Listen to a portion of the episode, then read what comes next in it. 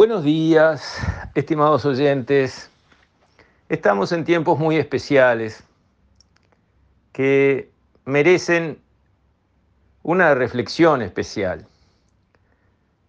Nos acercamos a la Nochebuena y la Navidad.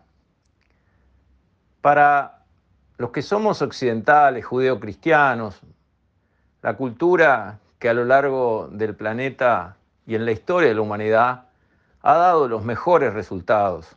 Sin ninguna duda, los mejores resultados que la humanidad ha conseguido a lo largo de los milenios, y hay historia bien conocida de hace 15.000 años, es esto en lo que nosotros estamos.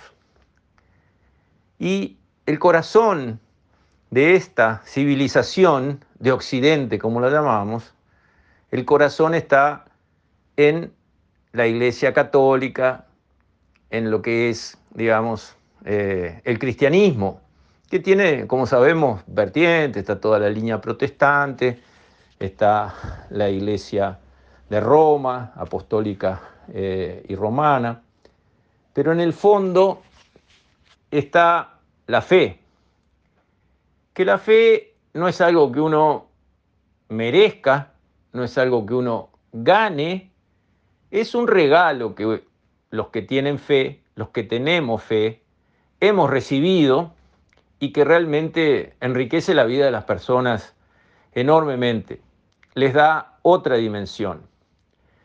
Y hay muchas personas que no tienen fe, que no creen, no creen en Jesús, no creen en Dios, no creen en nada o creen en otras, eh, digamos, confesiones.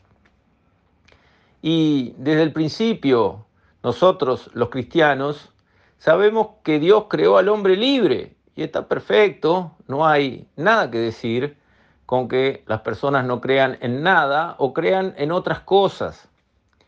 Pero la Navidad es el momento de realmente mirar hacia adentro, reencontrarse con su fe, y si uno no la tiene, si uno no tiene fe por esa circunstancia de la vida que no tuvo el momento de conversión para encontrarse con su fe, bueno, no se pierde de nada estando abierto, estando expectante, esperar, abrirse, rezar.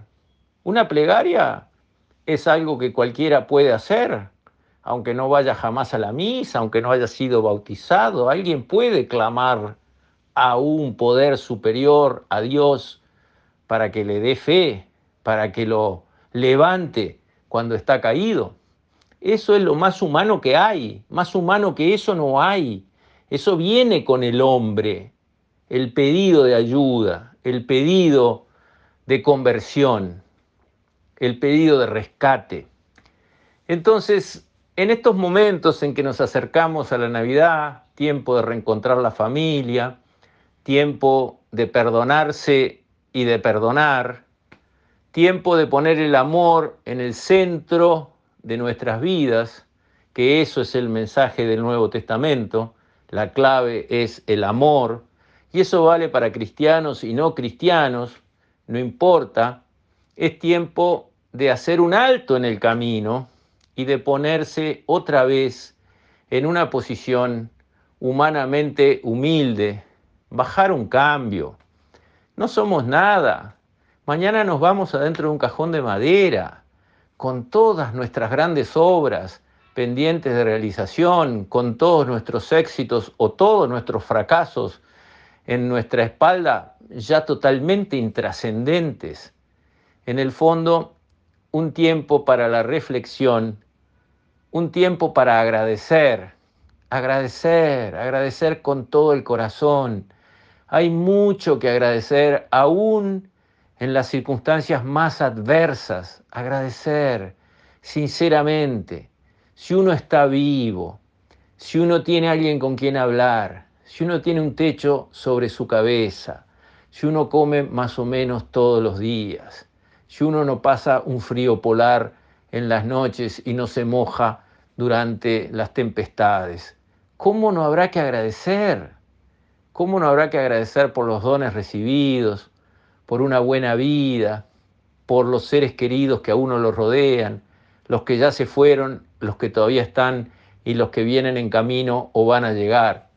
Entonces, para prepararnos para la Navidad, los invito a todos, los que hemos estado en la batalla de las ideas todo el año, con los temas a veces áridos, difíciles, temas de opinión que son controvertibles y que hacen a la economía y a la política, todo eso dejarlo atrás durante estos días y dedicarnos a ser buenos otra vez, dedicarnos a querer más, a querer a todos más, a perdonar a todos, a agradecer a todos. Espero que todos los amigos que han acompañado la batalla de las ideas a lo largo de tantos y tantos días tengan una muy, pero muy feliz Navidad. Y no digo felices fiestas, digo feliz Navidad, con todas las letras y con mayúscula, festejando ese momento histórico, único, impresionante, que sin lugar a dudas cambió el mundo.